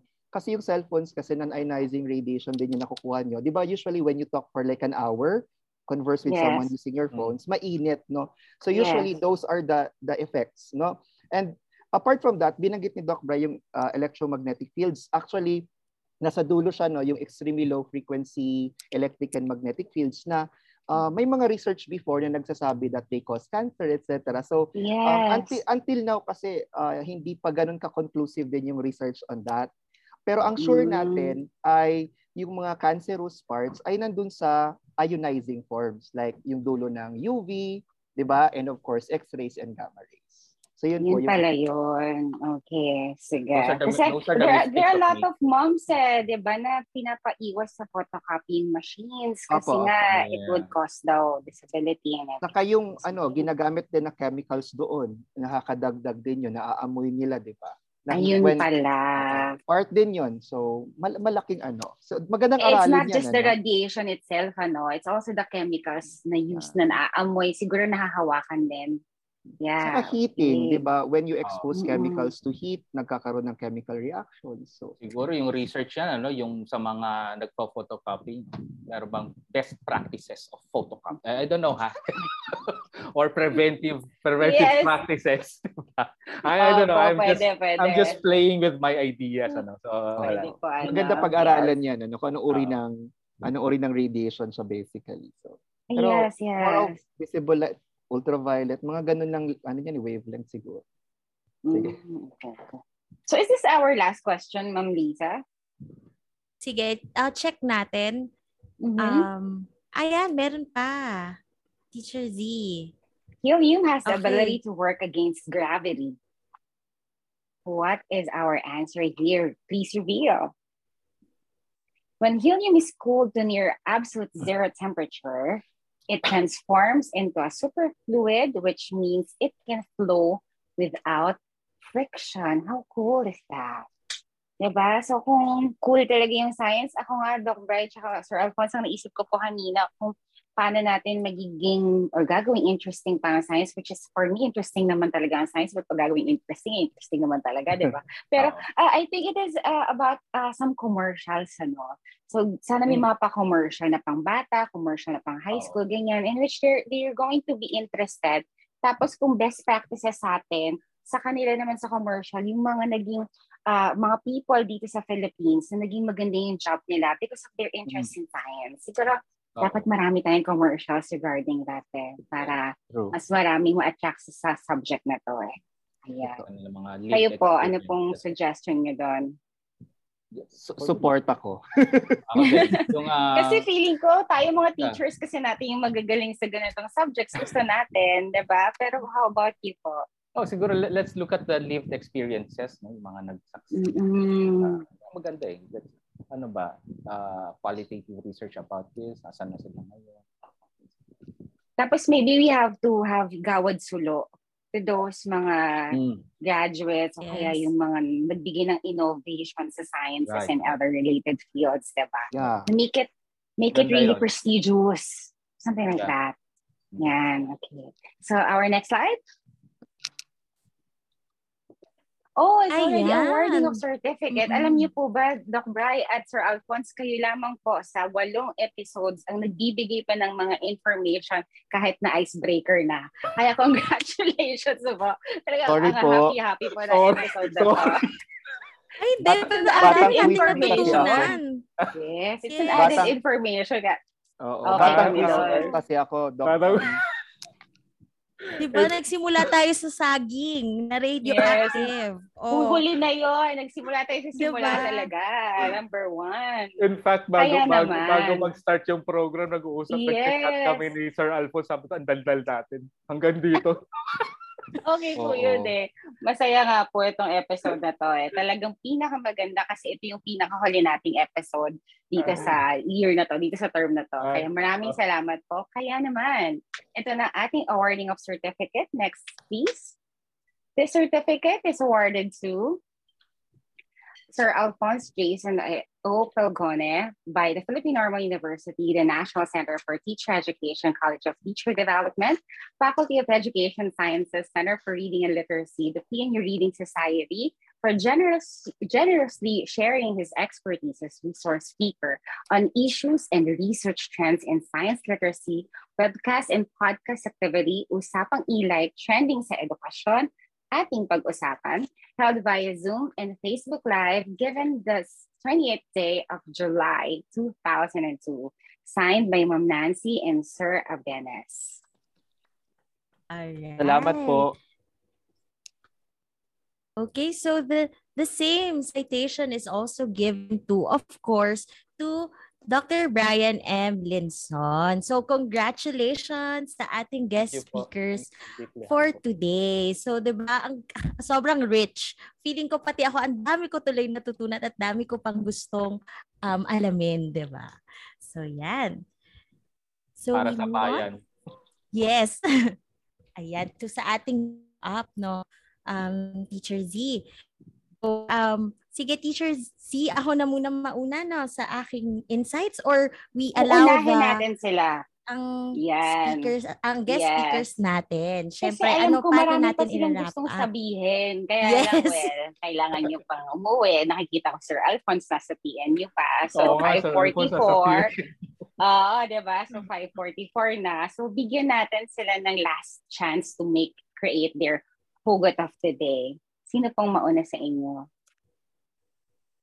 Ah, ako na. Ah, sige. All right. Uh, okay. Now, uh, for me, ano, di ba kanina ko pa sinasabi, okay, let us biologize, no, scientific, Mhm. you know, everything. No? But, you know, it all boils down to one thing, ano, our, our, how we think, how we feel, how we behave, ano. Uh, let us uh, uh, enhance our uh, neurotransmitters. There are five neurotransmitters that that make our world go round. Number one is endorphins, which is a happy hormone. Nakukuha ito through exercise, no? Galaw-galaw tayo ng konti, ano? And and if, if if there's if there's this happy hormone, we have this, you know, positive outlook in life. Kasama yun sa positive psychology. Number two, no, dopamine. If we want our goals, our aspirations to transpire, no? So maybe we have to look at into ano ba talagang gusto natin? What do we want? We have to boost up our ender, eh, our dopamine. Nandiyan yan sa loob. Number three, serotonin na pag-usapan na natin kanina, no, is a mood stabilizer, no? Uh, dapat nga nabanggit ko na rin to kanina, no? So, so what are the natural ways in order to boost up our serotonin? We have to science our push cart.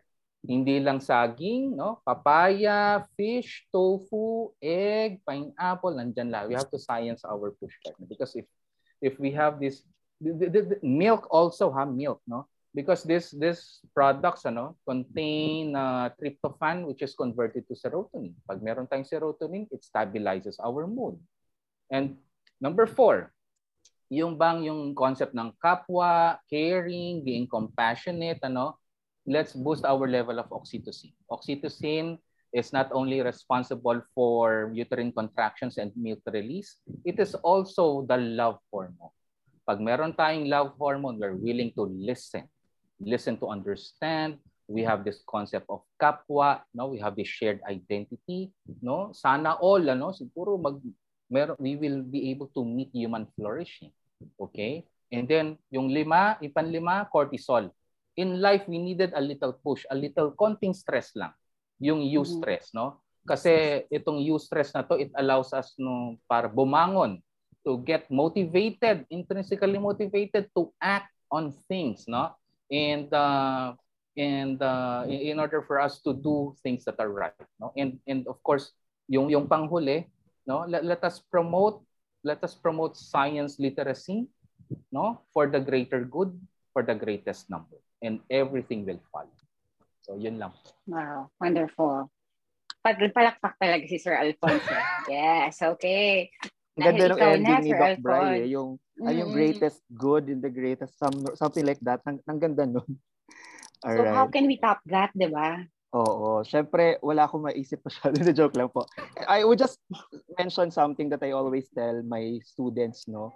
Kasi I, I also get to meet other undergraduate and even graduate students who don't have the science specialization, no? Uh, but uh, I, I hope no may mga nanonood ditong teachers and pre-service teachers. So hello po sa inyong lahat. I would just want to remind everybody na no matter what specialization you are in, no matter what major you you think you have, we are all science teachers. We are all science teachers. I would like to emphasize that because we are teaching, well, I would like to put an underscore to that eh, kasi tandaan natin that science is content, yung, yung baka yung alam natin, yung proseso, and more importantly, the mindset. And beyond that, it's the skills that we are able to teach, no? being able to observe, to think critically, make informed decisions, etc. So we are all science teachers, no? We are all science teachers po. Yun lang po. And sana tulong, kasi lahat tayo science teachers. So ang science literacy, hindi lang trabaho na ng mga ng science, science teachers. teachers. Trabaho mm-hmm. natin lahat yun. Yun lang po. Nice. It, it's the same as yung reading is not just for reading teachers. It's the same as mm. values is not only for values teachers. It's really our job, all of us teachers, to really teach kung ano ba yung tamang way kung paano maging adult or paano maging human. Actually, yun, yeah. yun yung aking uh, hugot Ma'am Lisa eh, dahil mauuna na pala ako, no? So, ang hugot ko kasi for this afternoon and also for the entire episodes nitong Usapang E-Light, mapa financial, media, digital literacy, and everything else. I think all sciences, let it be social sciences or nasa allied medical sciences and everything else, it teaches us to become more human. So, hindi talaga siya yung field na kailangan mo talagang maging highly cognitive, but it also, having that cognitive mind will also push you to be to have that affective na mindset then or affective mind uh, yung EQ, tinututunan natin IQ at saka yung CQ all together to for us to become really human. So ang, ang hugot ko dito is how can we become a good citizen of the country and a good citizen of the world. So, yun ang aking hugot dito sa episode, sa buong episode na to. Kaya naman, Ma'am Lisa, it's your turn. Wow, grabe, no?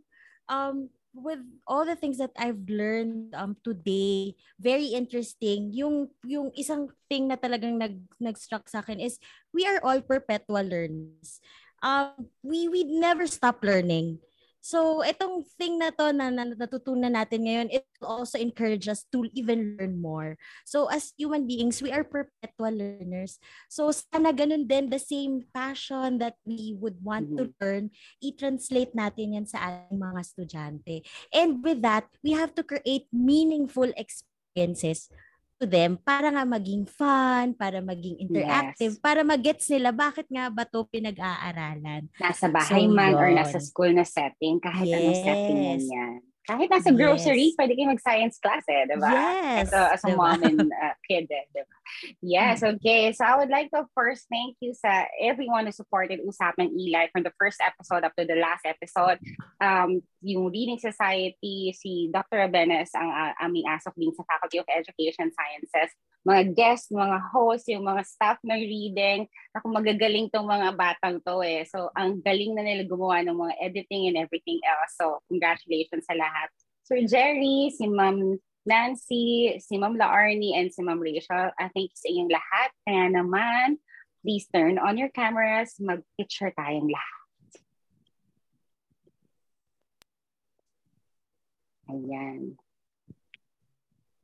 All right. So pwede na nating tanggalin yung pin so makikita natin lahat.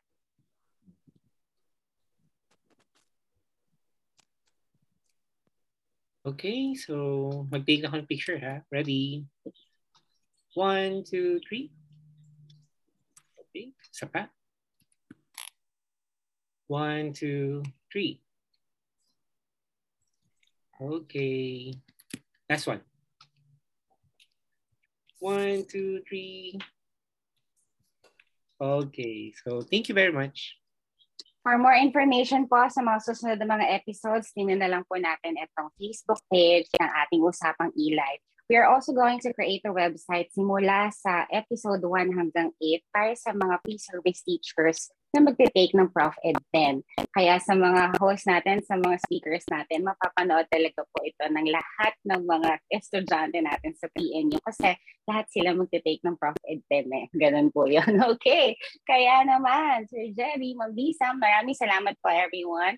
And ito na po ang aming huling episode para sa Usapang Live. Okay. So sabi naman po ni Sir Jerry, you may also uh, view the whole episodes pati na rin po sa CRL YouTube or sa Center for Reading Literacy YouTube account. So thank you so much.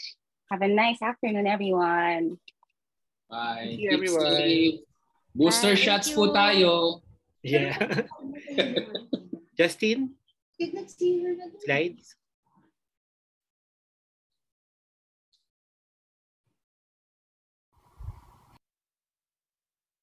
To receive your certificates of participation, please answer the evaluation form available in the pinned comment in the Facebook Live's comment section. Thank you and see you in the next episode.